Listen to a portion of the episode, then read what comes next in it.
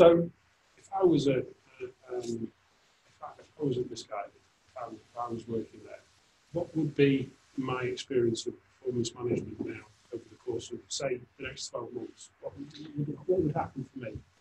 So we, um, you would feel very passionate about it, obviously, Roger. You know, clearly, you know. Um, there's now um, defined roles. So as part of Inspiring Performance, we um, adapted a competency framework. We've created a role profile. There is a clear process or employee life cycle that we've created. I think one of the key things that we never wanted to lose sight of, we, we absolutely, this is about inspired performance. However, at the heart of it are successful, tried and trusted tools. We never wanted to hide from that. Mm-hmm. So it tickles me a bit when organisations say, well, we've got a nine box grid, but we're not going to call it that. We'll call it something else and make it look like this. But it's a nine box grid. If it works, don't break it. Call it what it is and enable your managers to use it. So for the first time in Missguided, our leaders now have a clear vision, a clear plan of what those next 12 months look like. So to kind of break that down very simply is that we've now enabled them to say, right, okay, in, in the first six months of somebody's life cycle with Missguided, we have a naught to six month review that is, is done at the right times. And again, it's all about the individual taking control for it. So they plan the meetings with their manager, they complete the form, they ask the questions, and then the manager's there to give them feedback. Once you've hit six months service, you then will be given your first full inspiring performance review.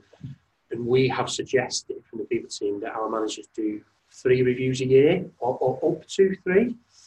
Um, we encourage our managers to decide when they're done. So if, if, you, if it's a new starter, there's a clear plan because your first six months becomes anniversary, etc.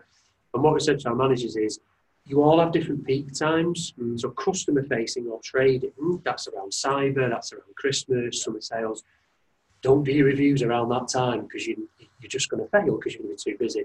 So know when your quieter periods are and plan them in in that way. And we've been very clear in them that look, some people might need one every three months. Some people might just want two a year. It's about engaging with them to understand what it is that they want and then mapping that out for them.